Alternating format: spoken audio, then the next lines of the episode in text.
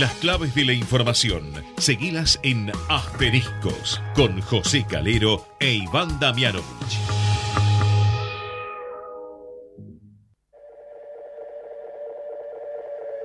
Esto que estás oyendo ya no soy yo.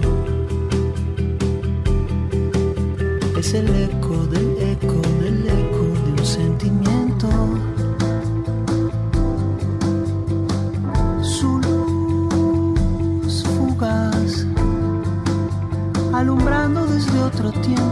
¿Qué tal? ¿Cómo les va? Muy buenas noches, arrancando otro miércoles para compartir aquí en Ecomedios 1220 bueno, toda la información política, económica, con nuestros asteriscos. El panorama político está que arde, sobre todo en el oficialismo. Hay mucha preocupación entre varios gobernadores del peronismo. Observan que no hay reacción en la campaña electoral de Sergio Massa.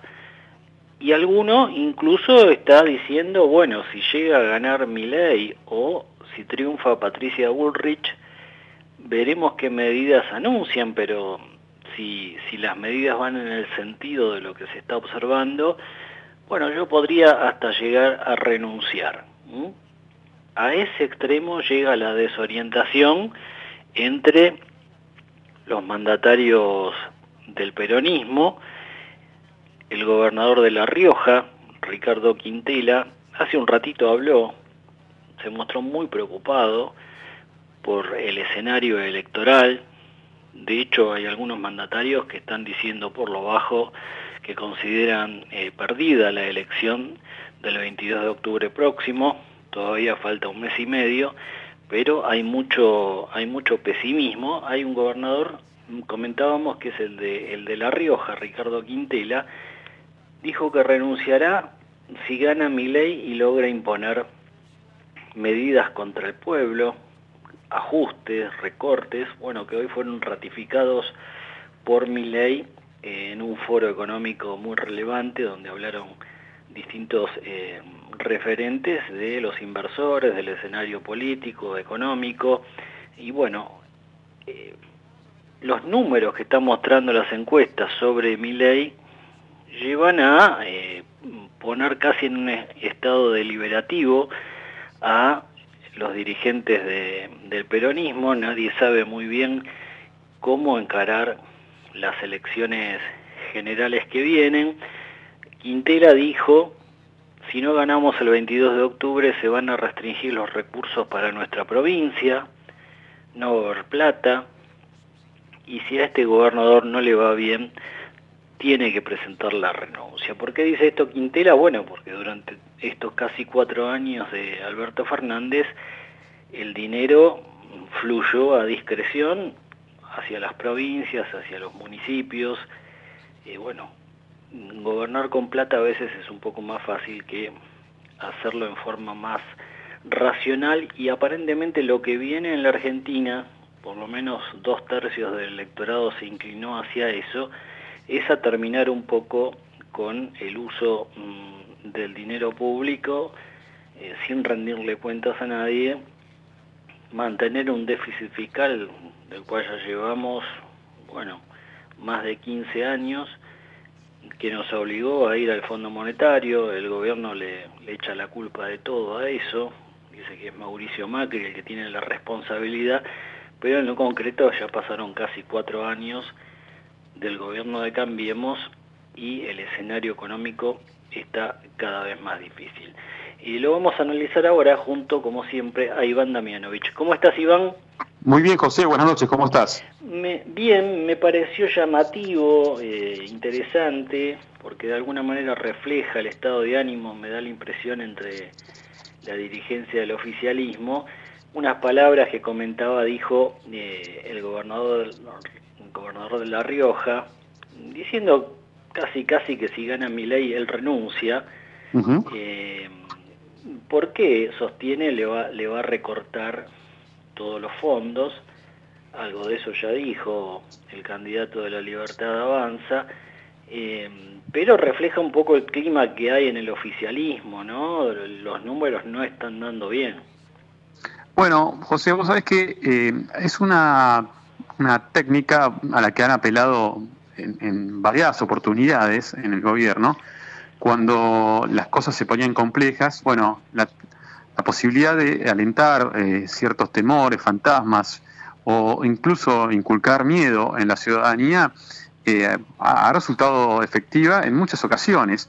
Y esta pareciera también ser una de esas estrategias de parte del oficialismo, en este caso de un gobernador, que intenta, bueno, asustar, ¿no? Este, llevar inquietud a la población local eh, con relación a la posibilidad de que, bueno, si no somos nosotros, es, el caos, ¿no?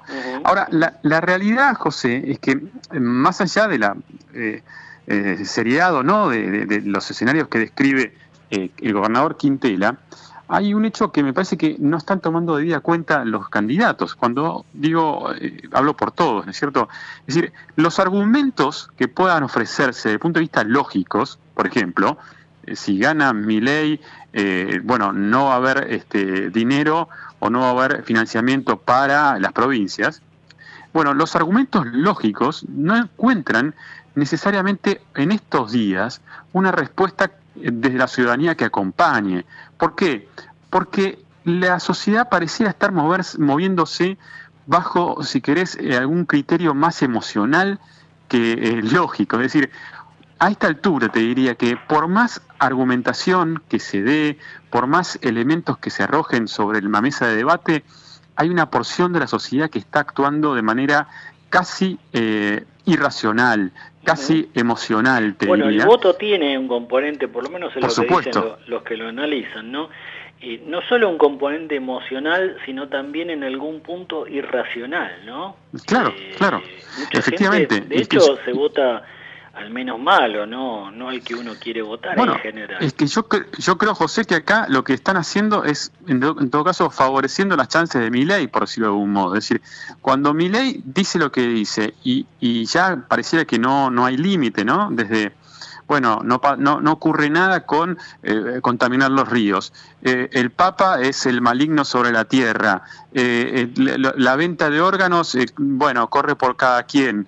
Digamos, y, así podemos seguir diciendo disparates al aire que uno podría pensar, bueno, nadie en su sano juicio podría, en todo caso, acompañar este, este tipo de dislates. Y sin embargo, lo que se observa es que cuanto peor mejor. Y sin embargo, digo también, los profesionales de la política parecieran no encontrar la vuelta y, como en el caso de Quintela hoy, van detrás, bueno, nos vamos a quedar sin financiamiento. Yo creo que hay un nivel de cansancio, de hartazgo, de decepción, y la está pasando tan mal la sociedad argentina que no hay explicación lógica que valga en todo caso, y estamos ante un fenómeno que no sabemos cómo puede terminar. Sí, la lectura que se escucha eh, en la gente cuando uno habla es, eh, me cansé de que usen mi plata para cualquier cosa los políticos, ¿no? Eh, quiero que rindan cuentas y aparte quiero de que, dejen de, endeudarse con gastos que la verdad, lo, por ejemplo, lo de la legislatura bonaerense es un papelón miles y miles de millones de pesos por año, una legislatura que no, no funcionó este año. Recién ahora hay alguna posibilidad de sesionar, pero no, han hecho nada. Bueno, eh, vamos a conversar ahora eh, con alguien que tiene una, una fuerte mirada en lo económico, pero que tampoco le, escapa el bulto a lo político. Eh, lo tenemos en línea, Iván, a Agustín Echevarne, director de la Fundación Libertad y Progreso. Eh, Agustín, José Calero, Iván Damianovich te saludan. ¿Cómo estás? Hola, ¿cómo están? Buenas noches. Un placer charlar con ustedes. Bueno, eh, el gusto es nuestro, como siempre, Agustín, te agradecemos que, que nos atiendas, pero queríamos tener un poco tu lectura del momento que, estamos atravesando. Hoy hubo un, encuentro muy importante donde hablaron referentes clave, que es el, Foro Económico de, América Latina, y ahí un poco la, tendencia dominante es, bueno, vamos a, a cuidar y mucho las cuentas públicas. ¿Te da la impresión de que eso es lo que lo que se está pidiendo en este momento en este momento histórico? Bueno, sí, sin duda. O sea, cuando uno mira, el problema es que Argentina está en una situación muy complicada. ¿no? porque tenemos una situación donde la inflación se está disparando.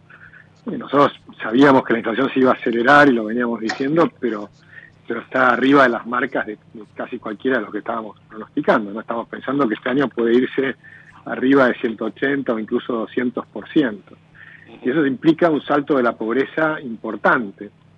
Hay que ver cómo termina. Y mirás el Banco Central y es un desquicio la manera en que se está la, velocidad en que se está deteriorando el Banco Central es impresionante, ¿no? O sea, hace un mes tenías una la deuda remunerada sobre la base monetaria estaba en 276%, ahora está en 326%. O sea, la velocidad de, destrucción es, de, la economía actual, con el cepo cambiario, y con todo este esquema que no funciona, eh, es tremendo, ¿no? Y por supuesto la desconfianza, porque la devaluación que hizo Massa hace un par de semanas, de 22% en un día, pero con un contexto de cero de confianza, eh, por supuesto eh, terminó saliendo muy mal y se pasó a precios prácticamente entera muy rápidamente. En un mes y medio se pasa, se pasa entera. Entonces tenés una situación muy compleja económica y social. Y, frente a eso, por supuesto, está el, las propuestas de la oposición, te diría las dos principales opositores, la principal ancla que están mostrando va a ser el ancla del gasto público, es decir, cortar la hemorragia. Cortar la hemorragia del gasto público, y que va a ser por supuesto muy difícil, porque tenés que bajar el gasto público, no puedes cortar la hemorragia aumentando impuestos porque el sector privado no da más, y al revés, tenés que ver cómo hacer para aliviar al sector privado y bajar impuestos, pero imagínate que eso implica bajar aún más el gasto. Y eso hay un consenso, me parece, en ambos sectores, ¿no? ¿Cómo, cómo estás, Agustín? Iván Damianovich, ¿cómo te va? ¿Cómo estás, Iván? Bien, ahora, de todas maneras, eh, está claro que eh, la situación con la que nos vamos a encontrar el 10 de diciembre, por ponerle una fecha simbólica, digamos, a todo esto, es compleja y requerirá, en algún sentido, de, soluciones de shock, por lo que uno puede entrever de, las, de los posibles candidatos que aspiren a, a suceder Alberto Fernández. Eh, el gasto público, como bien referías, bueno, es, un, es un, una herramienta a la que se echará mano y que llevará su tiempo eh, lograr eh, su reducción con, bueno, con cierta eficacia. ¿Qué otra cosa, si se quiere, qué otra herramienta hay que apelar desde el minuto uno para contener esta hemorragia que vos referís? Bueno, yo creo que tenés que lograr un shock de confianza. Entonces la pregunta es, ¿cómo lográs el shock de confianza? Para mí, la primera semana de gobierno, lo primero va a ser una reducción de la cantidad de ministerios y demás, que ya ambos, eh, Patricia y Javier, están hablando de ese tema, en, los, los, dos equipos económicos. Pero inmediatamente después, y también es algo que está consensuado, me parece, entre todos, es que mandar un paquete de leyes al Congreso que implique una enorme cantidad de transformaciones, muchas de las cuales no tienen un resultado inmediato, pero si se aprueban el conjunto de reformas, va a haber un shock de confianza, porque ahora hay mucha incertidumbre. ¿Qué pasa si gana Javier Milei y no tiene los diputados en el Congreso? Bueno, eso se puede superar en unas semanas si logran pasar un paquete de leyes, hay un consenso con determinados sectores, tanto de, digamos, de, Juntos por el Cambio como del propio peronismo, ¿no? Y yo creo que la situación va, a estar tan delicada que a mí me parece que es probable que se, que se logren los consensos en el Congreso. Viste que cuando la ciudad está muy delicada, finalmente somos todos argentinos, ¿viste? Si tenemos que ver cómo hacemos esto, porque no, no, no hay una salida fácil, nadie tiene una salida fácil. No, está claro, y me parece, Agustín, que en este sentido, digamos, yo, mi, mi, preocupación, o en todo caso mi inquietud, tiene que ver con con esa eh, necesidad tan, tan ah, comprendida, ¿no? tan, tan bien manifiesta en, la sociedad de poner fin a esta sangría, de poner fin a, esta, a este proceso inflacionario sobre todo, pero entendiendo que eh, esa solución, que puede ser, digamos, un paquete de, leyes eh, transformadoras o una fuerte reducción del gasto público, no va a impactar el día después de las elecciones o el día después de la asunción de un nuevo presidente. Eh, ¿Cuánto tiempo todavía no este, tendrá que convivir la nueva figura presidencial con estos males eh, tan concretos y tan palpables en el día a día de la gente? Sí, y ahí después tenés, eh, vas a tener que tomar una, vas a tener que tomar decisiones difíciles, ¿no? El que, el que le toque tomar la decisión, los equipos económicos le van a decir, mira, tenés estas alternativas. El, el- el presidente, el político, es el que va a tener que tomar la decisión final, porque vos puedes buscar hacer una solución tipo B corta o tratar de hacer una solución tipo U. La solución tipo B corta en la situación actual de la Argentina tiene un problema porque el, gobierno actual no solo te deja una inflación alta, sino que te deja una inflación reprimida alta. ¿Entendés? Es como que tenés un, un Rodrigazo que todavía no explotó. Sea, no tuvimos el Celestino Rodrigo. Celestino Rodrigo, ¿qué hizo? Transparente. El pobre Celestino Rodrigo se, se quedó su nombre en la, en la historia. Sí, como, pero él lo como que un hizo fue una- transparentar Mm. Claro, pero, pero él lo que hizo fue transparentar el desastre que había dejado el anterior a Celestino Rodrigo. Entonces dijo, mira, esto, esta situación nada más hay que liberar todo. Ahora, si vos liberás todo, tenés un salto adicional inflacionario importante porque tenés tarifas retrasadas, cepo cambiario con un 100% de brecha cambiaria. Pero después tenés el despelote que hicieron con, con las importaciones, con las IRAs y con, y con el hecho de que no, le- no les liberan los dólares a los importadores. Entonces ahí tenés un problemón, porque si vos liberás el tipo de cambio, ¿qué pasa con los importadores? Entonces quiebran los importadores. O sea, hay un montón de problemas muy serios que te dejan, que si vos querés transparentarlos todos de un saque, es un flor de problema. ¿Querés hacerlo gradual? También es un problema. No es fácil, no sabes si te va a salir bien. Entonces, eh, digamos, eh, vamos a estar, hay que decirlo, yo creo que hay que hablar con la verdad, ¿no? La verdad es que la situación es difícil y por eso tiene que haber también una solución política que los políticos digan, no, che, apoyamos al que sea que gane y vamos a hacer eh, la- las cosas bien porque eh, la verdad es que no, no da para seguir haciendo las cosas mal en Argentina, ¿no? Agustín, eh, este viernes habría un encuentro, está casi totalmente confirmado, eh, en Estados Unidos, de dos asesores cercanos a eh, Javier Milei. Aparentemente hay mucho interés eh, entre fondos de inversión, bueno, bonistas, de, de escuchar un poco, bueno, eh, qué, en qué está pensando eh, la libertad avanza en caso de que se concrete un avance electoral importante en octubre. Eh, eh, entiendo que va, a viajar Napoli y, va a viajar eh, eh, Darío Epstein, que son do- dos asesores de Milei. ¿Qué, mm, qué es lo que le, que, en qué está pensando el, inversor? ¿Con qué preguntas te parece que los van a recibir este viernes? Bueno, se me ocurre que van a tener que tratar de mostrar, eh, y no, no van a poder decir exactamente lo que van a hacer porque nadie lo sabe hasta que no sepas qué es lo que vas a recibir. Ujú. Es lo que va a mostrar es toda la filosofía del gobierno que, de que viene y, eh, y va a haber una parte que a todo el mundo le va a gustar, que básicamente si vos tomás, por ejemplo, por decir algo, el índice de libertades económicas, tenés 12 temas que tiene que mejorar la Argentina. Y perfectamente pueden hablar de los 12 temas que tiene que mejorar Argentina y los paquetes de leyes que van a hacer para mejorar esos 12 temas. Los 12 temas está la solvencia fiscal, está el sistema monetario, está el sistema bancario, el sistema financiero, tenés el, el tema del rule of law, cómo va a ser con la justicia, que ya hay, hay varias propuestas que está haciendo Javier Milei en ese sentido de, de darle autarquía a la justicia, que es una de las cosas importantes que, que, que miran en el mundo, ¿no? Porque la independencia del sector judicial es uno de esos 12 temas que más miran en el mundo porque es importantísimo para lo que llaman el rule of law, es decir, que, te, gobierna la ley y no una persona, sino la ley. Entonces eso es, eh, es también importante. Son, son, son temas muy grandes y después la apertura de, digamos, de la reforma laboral, que también es importante, que ahí también hay bastante consenso, incluso con los radicales y con la coalición cívica.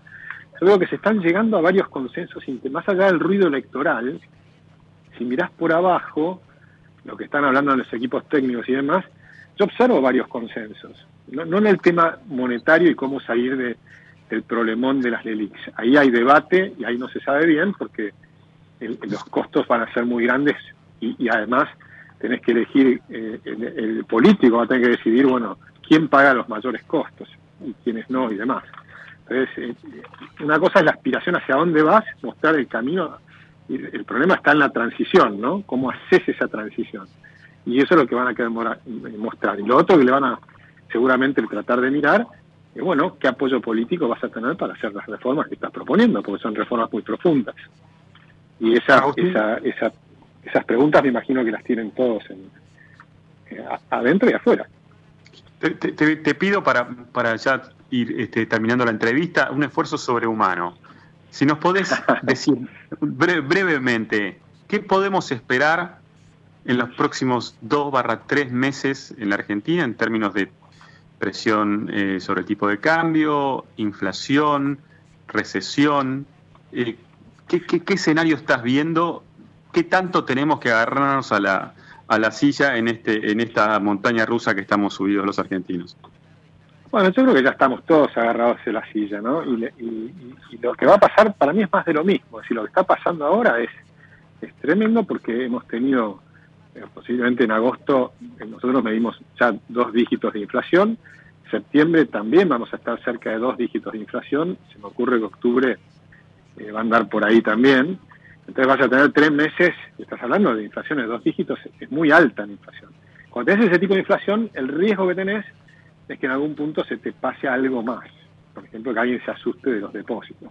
Y ahí es donde es muy importante todas las declaraciones de los políticos, no solo del que puede ganar, sino de los que tienen que acompañar. Ahí hay que ser, hay que ser muy cuidadoso este, con, lo que con lo que digan todos, porque gane quien gane, hay que apoyar, porque estamos en una república, alguien va a ser presidente, pero después vas a tener en el Congreso, tiene su responsabilidad también, no es que, ah, ganó el presidente que no me gusta, entonces lo volteo, no tenemos que pensar que estamos en una república y en una situación muy complicada. Entonces, y, tiene que salir bien la cosa para todos, ¿no? Y después hay algo interesante que me parece que está bueno, porque Nueva Zelanda, Ruth Richardson hizo todas las reformas, la apoyaron y nunca más ganó una elección. Porque como va a ser doloroso todo el proceso, lo probable es que el que haga el proceso no, no, no gane la segunda Se sacrifique de alguna manera. Claro, entonces de alguna manera, viste, el que gane, que haga las reformas y come todos los problemas, que lo apoyen para que las haga, que termine su mandato, pero a ser muy difícil que lo renueve, porque eh, a, menos que tenga realmente un éxito tremendo, pero en la situación actual, convengamos que es difícil, porque partimos de una situación compleja, muy compleja. Yo soy optimista, ¿eh? yo soy optimista porque creo que la buena noticia que que, pues no me gustaría cerrar solo con estos tres meses, porque estos tres meses son horribles. Pero la, buena noticia que yo le veo es que el potencial que tiene Argentina es fenomenal. Si vos haces las cosas bien, hay tanto que no se viene, que se viene haciendo mal hace tanto tiempo, que la salida termina siendo una B, en el sentido de que la recuperación es rápida. Y la recuperación puede ser rápida y sostenible en el tiempo. Si haces las cosas bien, Argentina tiene que empezar a crecer al 6 o al 7% anual es lo que yo debatía en algún momento con Alfonso Trapgay, que él decía que, quería que crezcamos al 3% con Macri. Decía, si partís de ahí, ya estás mal, porque los países que hacen las reformas crecen al 6 o al 7% anual durante décadas, porque tenés que alcanzar a los otros países. Y ese proceso de crecimiento rápido eh, te cambia toda la forma de ver el mundo, porque los chicos encuentran trabajo, porque los empresarios encuentran negocios que se van multiplicando, la riqueza crece, entonces te encontrás que, los recursos fiscales también crecen porque vas creciendo la torta. Entonces salís de este tema de una Argentina cada vez más chiquitita y empezás a una Argentina que crece. Eh, Agustín, la última, eh, causó bastante revuelo eh, entre la gente común, la gente que tiene ahorros, que tiene depósitos, esta advertencia de, Sergio Massa de que el plan de Miley no cierra si no es con un nuevo plan Bonex. Eh, ¿ese riesgo existe? Bueno, con cualquiera existe ese riesgo, porque el problema que tenés es que vos tenías con cuando, por ejemplo, hablamos de la dolarización, hace, yo hablaba de la dolarización en la época de, donde estaban las Levax todavía, que estaba Sturzenegger. Pero en aquella época vos tenías los pasivos por un lado, pero tenías las reservas del Banco Central como activos. Ahora se patinaron los activos. Entonces, el agujero es grande y cualquiera que va a enfrentar el tema va a ser qué hacemos con las LELIX. Las LELIX, eh, yo creo que hacer un plan Bonex me parece una muy mala medida porque estás nuevamente confiscando de alguna manera a los depositantes. Vos tenés que hacer al revés, tenés que ver cómo capitalizo al Banco Central para evitar hacer eso. Entonces, el programa que, por ejemplo, propone Emilio Campo está pensando en cómo hago para capitalizar al Banco Central. y recuperar los activos esos que muchos dicen esos activos valen cero, decirle, ¿saben qué? No valen cero, vamos a hacer que efectivamente las letras intransferibles que tiene el Estado termine por pagarlas. Por supuesto eso requiere tiempo porque tenés que primero sanear todo el Estado argentino, pero reconocer que valen, no decir que no valen cero, entonces empezar a buscar un sistema para que eso tenga valor. pero eso requiere tiempo y, demás. Entonces hay, hay opciones, pero de ninguna manera la de Javier Milei es la que está proponiendo eso, porque justamente está diciendo estoy tratando de hacer lo contrario, estoy tratando de ver de qué manera recapitalizar el Banco Central para si él dice después cerrarlo, es porque primero lo tenés que recapitalizar para permitir que esté, este, poder cancelar activos compasivos. Agustín, me quedó eh, solo una duda, eh, porque hablaste de inflación de dos dígitos, pero no, no la estimación de ustedes para agosto. ¿Cuál fue? La, estimación nuestra fue 10,7. De hecho, estamos entre los, que, los, que, los más conservadores, porque están, están optimistas. Estamos, sí, nos han dicho que estamos optimistas. gracias, este, eh, gracias, gracias por esta larga, el largo análisis que, que bueno, no, no diste tanto tiempo. Te mandamos un fuerte abrazo. Igualmente, un abrazo grande. Ahí estaba el economista Agustín Echevarne, director de la Fundación eh, Libertad y Progreso. Bueno, eh, hay coincidencia entre en toda la gente que venimos, todos los especialistas que venimos entrevistando, Iván, y lo que, lo que se está leyendo eh, en estas semanas. El escenario es muy complicado, pero ahí al final, al final de la enunciación, algunos ven una lucecita, como te gusta decir a vos a veces, eh, de que, claro, si, si recuperás más de 20 mil millones de dólares con, con, las exportaciones del agro el año próximo, ya sin, sequía, si pones un poco la, el rumbo hacia una economía un poco más racional, bajás el gasto, bueno, puede llegar a la Argentina a, despacito, año tras año, a empezar a dar, a dar vuelta a esta situación, ¿no? Bueno, lógicamente, José, hay algo que es real, lo que, perdón, desde, mi punto de vista, que es, digamos, si se quiere, medio eh, indiscutible, ¿no? Por las evidencias, que, tiene que ver con que eh, vamos a un nuevo escenario económico. Eh, hay hechos incontrastables, ¿no? Digamos, la sequía que, sufrió Argentina este año difícilmente vuelve a producirse. Ya ahí te pone una situación distinta el gasoducto Néstor Kirchner va a permitir también una, una eh, reserva, eh, digamos, o por lo menos que, que, gran parte de la, de la, de la compra de, de, digamos, de, petróleo y gas en el exterior, bueno, se reduzca sensiblemente, lo cual obviamente nos, nos, nos, permite conservar más, más reservas o perder menos reservas. Hay una serie de hechos que son objetivos, ¿no? Bueno, la realidad es que ahora lo que preocupa en todo caso es esta situación, que es muy, prometedora, en manos de quién va a quedar y cómo lo va a administrar y cómo va a lograr eh, que esta bonanza, si se quiere, estas capacidades que Argentina tiene para explotar, como decía recién Echevarne, bueno, caigan en, en la mesa de las decisiones que se tomen en manera adecuada y le permitan a la Argentina salir. y la verdad que no está claro todavía cómo quién va a tomar la batuta. Asustan un poco las consideraciones de los candidatos cuando uno los escucha, eh, porque la verdad que también se escuchan muchos disparates en, los tres espacios políticos. Entonces, bueno, la moneda está en el aire, José. Eh, esperemos que se que, en algún momento caiga del lado que corresponde y la Argentina salga, ¿no? Sí, sí. Bueno, lo que pasa es que ante tanto tanto pesimismo, y ya lo venimos, no es de ahora, ¿no? creo que ¿Cuántos años hace que venimos entrevistando gente? Deben ser 15 más o menos. No, yo recién te escuchaba cuando introducías el programa, José, con relación a eh, los cuatro años que, están terminando el mandato de Alberto Fernández.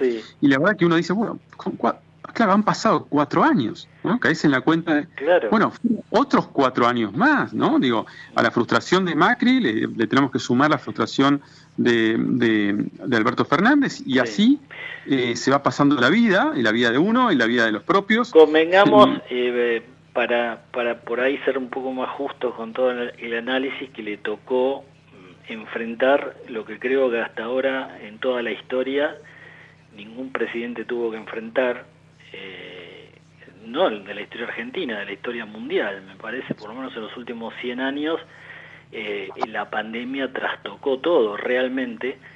Eh, en lo que erró seguramente el, gobierno es, eh, bueno, en el timing por un lado para reabrir, cuando demoró varios meses más que otras, que otras naciones para hacerlo, y después, bueno, sí, el, camino económico de, insistir con, con, los subsidios a fondo, eh, acomodarse a sentirse más cómodo tal vez en eso, de, no abrir un poco más la economía, bueno, cuidar las, las reservas, hubo, muchísimas fallas, pero para ser este, equilibrados eh, también contar ¿no? que la, por ahí algunos se empieza a olvidar, pero la pandemia tuvo, un impacto económico y social tremendo, ¿no?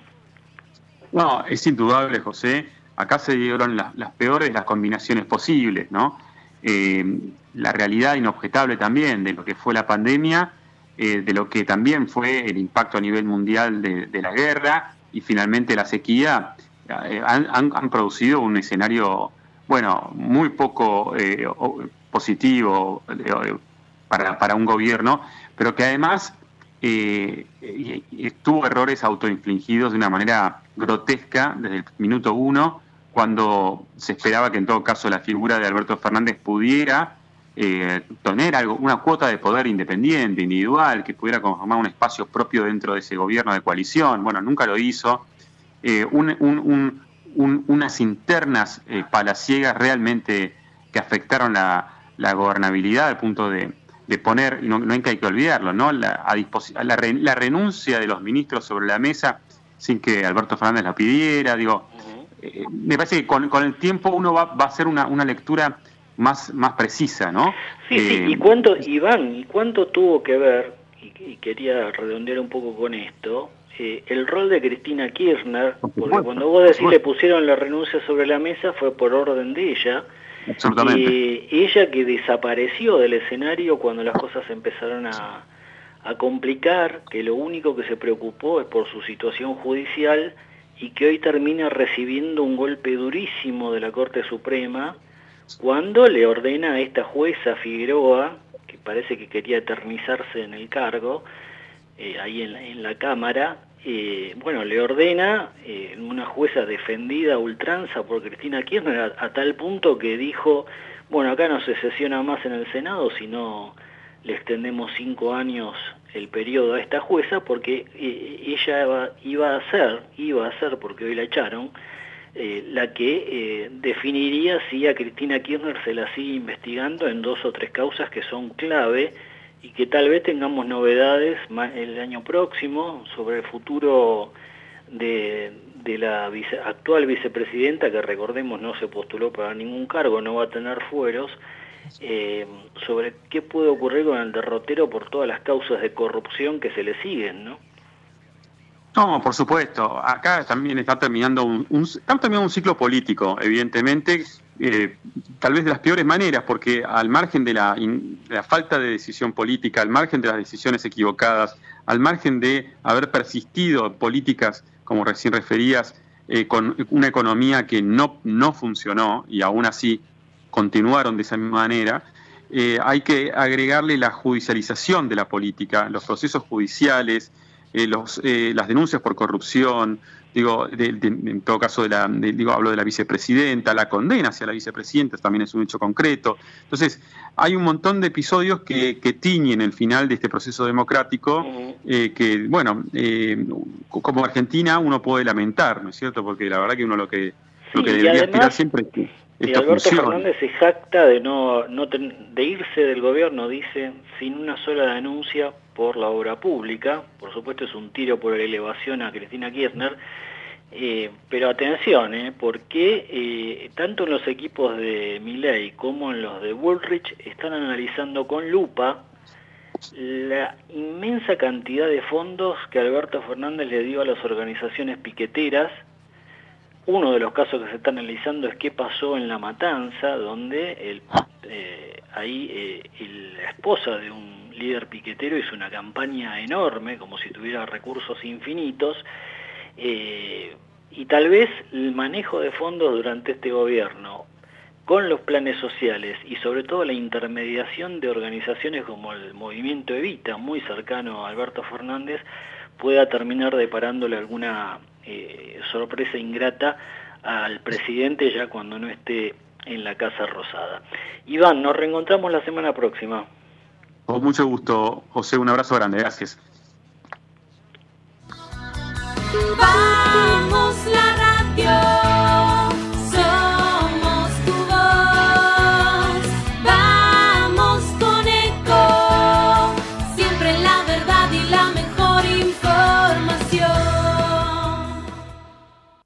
¿Cuándo fue la última vez que te tomaste un respiro para ver un amanecer? Descubriendo lugares distintos que te hacen soñar, emocionar. Lugares que se convierten en felicidad cuando compartís ese momento con amigos. ¿Cuánto hace que no te tomas un respiro para descubrir algo distinto? Catamarca es mucho más que un destino. ¿Cómo prevenir dengue, zika y chikungunya? Sin criaderos no hay dengue. Limpia tu patio de objetos que acumulen agua. Elimina agua estancada de recipientes. Reemplaza con tierra o arena el agua de tus flores. Tapa los tanques de agua y cisternas. Tira y perfora llantas para que no acumulen agua. Limpia floreros y bebederos. Recordá, sin criaderos no hay dengue. Intendencia Menéndez. Informate en ecomedios.com. Seguinos en Facebook. Ecomedios Live. Acompañan a José Calero en asteriscos. Pablo, que anda siempre despistado, olvidó pagar sus facturas y por eso se quedó sin gas. Al contarle a un amigo, este le comentó que sabía cómo hacer unos arreglos en la instalación para que siga teniendo gas. Es una excelente idea, dijo Pablo. Carla, la vecina, se enteró de esto y le explicó a Pablo que esa clase de arreglos eran muy peligrosos. Podría haber pérdida de gas e incluso una explosión. Y sí, Carla tiene razón. Las conexiones o manipuleos de medidores por personal no autorizado no solo son peligrosos para las personas y los bienes materiales, sino que además constituyen un delito. El personal autorizado por Naturgy es el único que puede manipular las instalaciones de gas de la compañía. En Naturgy nos ocupamos de prevenir, detectar y regularizar este tipo de situaciones. Si sos testigo o sabes de alguna irregularidad, puedes hacer la denuncia llamando al 0810-333-6862 o enviando un mail a denuncias.naturgy.com.ar de forma totalmente segura y confidencial. Ayúdanos a cuidarte. La seguridad también depende de vos. Todo el tiempo hay ideas. Hay ideas simples y no tanto. Hay ideas que nos asombran siempre y hay otras que nos cambian para siempre. Hay ideas grandes y hay grandes ideas. Hay muchas ideas. Lo importante es que funcionen. Como Banco Credicop, el banco cooperativo ideado para que nuestros sueños se hagan realidad. Hay otra idea de banco y funciona. Sumate. Banco Credicop Cooperativo. La banca solidaria. Cartela comercial y de consumo. Consulte productos y servicios en www.bancocredico.com o a través de crédito corresponde al 0810 888 4500. Llegás a tu casa con un auto nuevo. Un auto nuevo llega a una concesionaria en un camión. Un camión sale a la ruta con 8-0 kilómetros de una planta. A la planta le llegan componentes de una fábrica de autopartes. A la fábrica de autopartes le llega el acero. Al acero lo hacemos pensando en tu auto nuevo. Ternium. Acero para hacer. Grupo Petersen, desde 1920, construyendo el país. Capacitate de forma fácil y gratuita. Accede al Instituto Legislativo de Capacitación Permanente en legislatura.gov.ar. Legislatura porteña. Nos une la ciudad. El Banco Provincia se está actualizando. Más tecnológico, Tecnológico, más dinámico, dinámico, más innovador. Innovador. En otras palabras, el Banco Provincia está más 2.3. ¿O no? Vos con tono robótico. Así es, humano. Está más 2.3. Banco Provincia. Derecho al futuro. Futuro. Bien, lo seguimos acompañando en asteriscos, información clave a mitad de semana. Teníamos ganas de conversar ahora unos minutos con alguien que atravesó en los 90 la, la administración pública, un poquito antes del 90 creo, ahora lo vamos a hablar con él, pero que al que queríamos consultar bueno, por cómo ve ahora el escenario económico ante la proximidad de las elecciones, el cambio de presidente, lo tengo en línea a Orlando Ferreres. Eh, Orlando José Calero, ¿cómo estás? Hola, ¿qué tal? ¿Cómo estás, José? Bueno, eh, vos sabés que eh, lo- los que siguen el derrotero de Milei, Orlando, se empiezan a preguntar si no estaremos, eh, si se termina confirmando ¿no? lo- lo- los datos positivos que, que tendría para la elección de octubre, si podemos llegar a estar eh, ante un cambio político disruptivo, político y económico sobre todo, similar al que generó el modelo que termina aplicando Carlos Menem eh, eh, en, su- en su presidencia y después este, cuando obtiene la reelección. ¿Te da la impresión de que eh, el discurso y el contenido que trasciende de lo que está proponiendo Milei puede llegar a, provocar un, cambio disruptivo como el que hubo en los 90 en la Argentina? Bueno, yo creo que lo que él dice sí provoca un cambio disruptivo y muy grande, pero hay que ver cómo se aplica también eso, ¿no? Si tiene la capacidad para aplicarlo en la práctica, porque una cosa es dar clase y otra cosa es hacer que las cosas pasen en la realidad. Es bastante distinto. Entonces, bueno, hay que evaluarlo en su vida práctica, a ver cómo hace funcionar la economía del país. Seguro que tiene buenas ideas, es un buen profesor, pero hay que ver en la práctica si funciona o no. Yo creo que eso es lo principal. Bueno, y tengamos en cuenta también que Menem tenía el respaldo de todo el peronismo en su momento, ¿no? Claro, y de un rigor, que era como que hoy, digamos, lo llamaran a, a Techín para que sea el ministro de Economía, una cosa así. ¿eh? Bueno, vos, Produjo un tuviste- cambio de mentalidad. vos fuiste viceministro de Economía cuando estuvo Rapanelli o recuerdo mal. No, yo estuve con Roy, Ah, el con cual murió a los siete días. Sí, sí. eh, y, eh, y después quedé a cargo de la economía por con la hiperinflación de Alfonsín y después vino Rapanelli. Ajá. Enseguida vino cuando nos entendimos muy bien también con él, que yo, yo quedé en el mismo puesto. ¿Y qué es lo que se hablaba en aquella en aquella época, digamos, la- las variables clave que se debe- debían atender con urgencia, ¿te parece que son similares a las que habrá que atender ahora? Yo creo que sí, porque cualquier cosa que hagamos para corregir los precios redactivos que están mal, entre ellos el tipo de cambio oficial, el salario real, eh, el promedio de la economía, este, los, el precio de la electricidad, el precio del gas, el precio del agua, etcétera, los bienes de los servicios públicos. Yo creo que con todo eso, con los trenes, etcétera, vamos a pasar por una etapa de mayor inflación al principio, para lo cual hay que anunciar también los salarios que van a contar la gente para poder hacer frente a los nuevos costos inflacionarios. O sea, hay que también dar eso como una expectativa para que la gente se quede tranquila y no se no se sienta preocupada, porque suele ser que se dan todos los aumentos y después se espera algo respecto al salario y eso se da última cosa que no es conveniente. En salariazo, fue la- sí, fue la- bueno, yo di salariazo, pero después la CGT pidió 40% más porque le parecía poco lo que había recibido, cosa que no era cierta, ¿no? Por eso que hubo una segunda hiperinflación después de mí, este que fue con Herman González, ¿no? Una segunda y no tan grande como la anterior, ni de tanto efecto, pero siempre un ajuste de la inflación fue muy alto, a pesar de que la inflación en el mes en que yo asumí fue del 197% en el mes, o sea, prácticamente el triple los precios.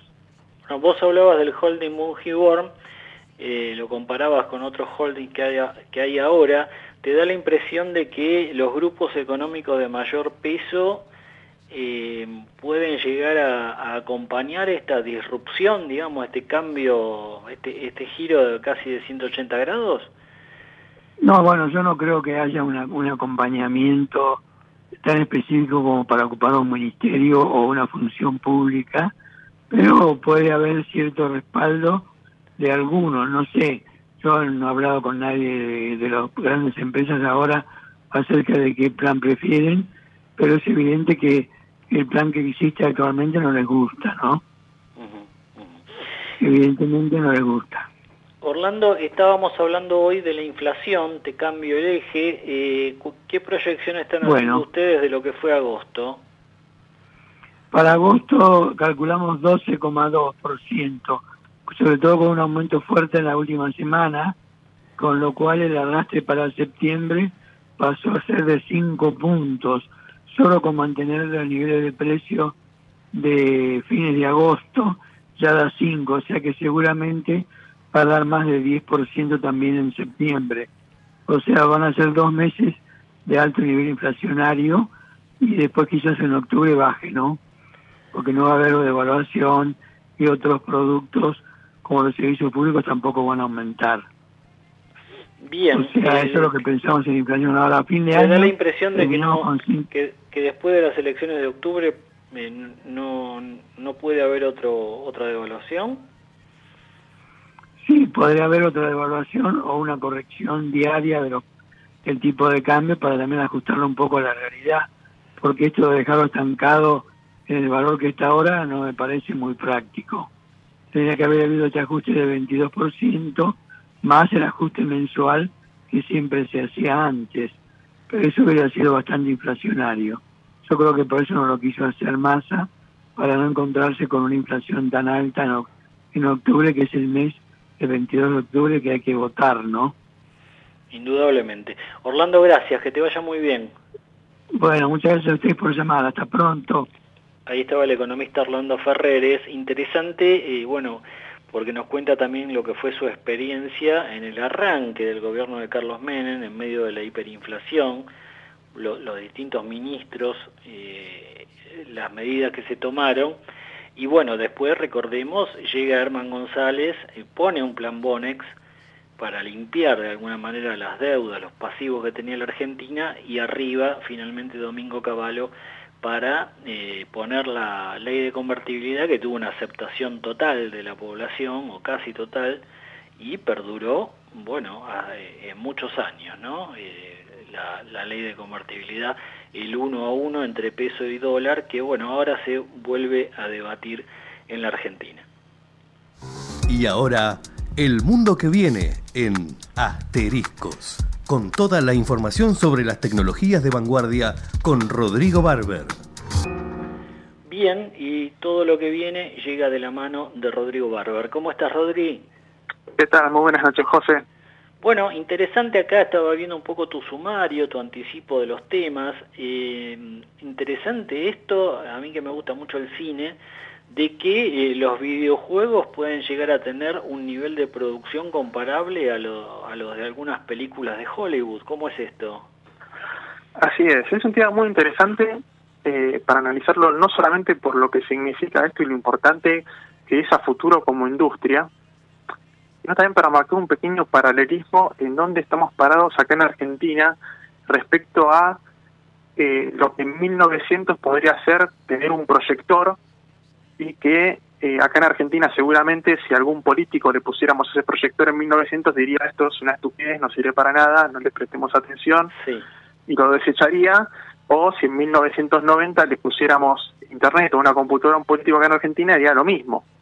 Bueno, eh, básicamente eh, lo que está sucediendo es que las empresas más importantes del mundo, las empresas más grandes del mundo, están invirtiendo millones, miles de millones en cosas como el metaverso, la industria de los videojuegos, que es donde realmente se desarrollan los metaversos, que son espacios donde las personas terminan interactuando, consumiendo y haciendo negocios. Eh, y esto se puede ver en el suceso de hoy, súper fresquito, porque es hoy el lanzamiento de Starfield, que es una mega hiperproducción que está publicando Microsoft con uno de sus estudios, que es Bethesda, eh, por el cual pagó eh, varios miles eh, de millones de dólares hace dos años, en, en el año 2021, y eh, que está teniendo cobertura a nivel mundial en todos los, en todos los diarios de economía del mundo, porque ya registró antes, antes de siquiera estar disponible para el público, había eh, tenido eh, más eh, de 2 millones de ventas. estamos hablando de que en Forbes están diciendo de que eh, la recaudación de Starfield sin lugar a dudas va a superar los récords de más de 2 mil millones de dólares en recaudación. O sea, a la altura de cualquier tanque de Hollywood. Y esto es interesante de analizar y de pensar en un contexto en el que acá en Argentina tenemos la noticia, que por cierto nosotros anticipamos hace dos o tres semanas eh, acá en la radio, de que las empresas de software están reclamando porque por las restricciones para importar no están pudiendo renovar licencias de software tan básicas como de un Photoshop, un Illustrator, esos programas que se utilizan en la radio o en televisión o cualquier artista que quiera hacer cualquier cosa para hacer un clip de audio, un clip de video, Es un que no videojuego. habilitan el, el pago de la tarjeta. Exactamente, ¿por qué? Porque vos querés pagar un bien de uso y te rechazan la tarjeta porque este gobierno eh, no quiere, entre comillas, perder dólares por esa vía. Eh, pero bueno, eh, estamos viendo básicamente la, la contradicción en la que vivimos, ¿no? Vivimos en un mundo en el que las grandes empresas y los países centrales están apostando a la tecnología de esta manera y donde acá en Argentina suena banal decir ah, vamos a hablar de la industria del videojuego, cuando en otros países se lo están tomando en serio porque saben el valor que va a tener eso y tenemos a las personas eh, con las empresas más grandes del mundo que están volviéndose locos por hacer adquisiciones multimillonarias para poder justamente estar eh, a- al día con estas industrias. Nosotros estamos no solamente atrasadísimos en todo, eh, esto suena como algo, te digo, estamos tan mal nosotros que estamos luchando por, por la economía más básica, sufriendo por, por el centavo en el día a día, que no tenemos forma de ni siquiera pensar en este tipo de, de- de cuestiones. Y ¿sabes lo que me pasaba hace, hace algunos días? Estaba mirando, creo que es porque soy un poco masoquista o porque tengo la esperanza de que algún día digan algo inteligente, pero estaba mirando la emisión en directo de la Comisión de Ciencia y Tecnología eh, del Honorable Senado de la Nación y fue estar viéndolos durante una hora y pico para presentar tren- no, 38 proyectos de declaración fueron. Eh, y absolutamente nada. Hablando, tirándole flores a Daniel Filmus, hablando del CONICET, que por cierto, eh, sé que hay personas que están eh, molestas con el CONICET. La verdad que el CONICET es muy importante, pero es cierto también lo que dicen algunos sectores de que hay un gran porcentaje de científicos que están en el CONICET Sí, que no tienen indudablemente eh, los candidatos que el que gane va a tener que separar la paja del trigo, no empezar a cerrar a rolete. Exactamente. eh, y bueno, el que está laburando, eh, dejarlo, que va, va a tener que hacer una, una buena lectura, y eh, el que es un ñoqui, que sabemos que hay miles, eh, no en el CONICET, sino a lo- en el En todo. Instituto de Cinematografía y en un montón de organismos, eh, bueno, decirle al señor váyase a su casa. Rodri, la seguimos la semana próxima. Un fuerte abrazo. un abrazo grande, José, esta semana. Y ya lo tenemos en línea el amigo Juan Andrés Paulenco. ¿Cómo estás, querido Juan? Muy buenas noches, José, audiencia, ¿cómo andan? ¿Bien? Bien, bien. Bueno, eh, tramo final, ya semanas, pocas semanas para la elección. Eh, Kisilov quiso acompañar de alguna manera a Massa y, dio algunos aumentos para los estatales. Sí, exactamente, muy buena noticia, Axel Kisilov confirmó que cerró un 25%, ¿sí? Este 25% va a ser liquidado eh, con respecto al mes de septiembre, serían los primeros días de octubre, y también le garantizó a los intendentes los 30 mil pesos del bono fijo. Vos sabés, Juan, que estoy leyendo acá tu, tu anticipo. Eh, Hoy hablaba yo del movimiento Evita, la relación con Alberto Fernández, toda la plata que recibió durante este gobierno para administrar planes sociales, no siempre con la, con la mayor transparencia. Y eh, aparentemente hay algún ruido político acá también en los municipios. Sí, dos temas. Una, el movimiento Evita le había vendido al señor presidente trabajar por su candidatura política en la provincia de Buenos Aires y la verdad que le sacó de todo. Y dos, contestando a tu consulta, sí, sí, hay problemas porque el tema está dado que muchos distritos ellos dicen de haber sacado minoría, por ejemplo en La Matanza, Ellos hablan que sacaron el 30% con sus 110 mil votos sobre 170 mil que sacó Espinosa. Ahora bien, Fernando Espinosa le ofertó el candidato séptimo en la lista, uno solo, y una subsecretaría que sería la de Desarrollo Social. Pérsico le dijo que no. Entonces una de dos. O están intentando forzar una negociación con varios intendentes, Espinosa, Descalzo en este, Marcos Paz con respecto a Curuchet, como así también este, en San Martín, porque claro, en ninguno de esos lugares le abrieron juego. Entonces dijeron, bueno, nosotros vamos a militar las candidaturas de Sergio Massa y hacer Kicillof. De ahí para abajo nada más. Bueno, y una línea final, eh, Juan. Eh, Milei tuvo su caravana eh, por Ramos Mejía y Merlo. Te cuento una cosa que me sorprendió, una imagen que vi eh, de Carolina Píparo, que tenía la gorrita roja que decía en inglés, hagamos grande América otra vez, que es el lema de eh, Trump, el lema que utilizó Donald Trump Y en hay su campaña. Otra perlita, si me permitís, en Ramos Mejía, a Milei le daban dólares y él los autografiaba. Ah, bueno. Eh, la caravana tranquila, no, no hubo, no, no Sí, hubo hay problema. un o sea, lo que es materia de seguridad, lo que era el grupo Milei que iba en esa eh, Volkswagen Amarok, ningún problema porque había unos 8 o 10 feroces que eran imposibles pasarlos. Pero un colega, un periodista de Canal 9 eh, y de la señal IP, aparentemente le habrían robado celular más documentos. Bueno, eh, bien, querido Juan, gracias como siempre por toda la información y los detalles del mundo político en eh, la provincia de Buenos Aires. La seguimos la semana próxima. Como una buena semana, José Luis. Bien, ahí estaba Juan Andrés Paulenco en Asteriscos. Nos vamos, nos reencontramos con ustedes como siempre la semana próxima, el miércoles desde las 20 en Ecomedios 1220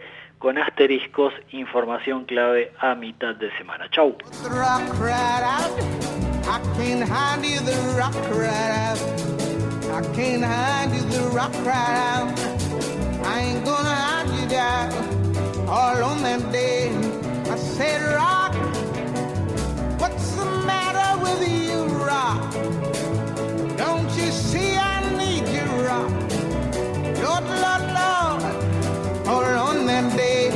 So I ran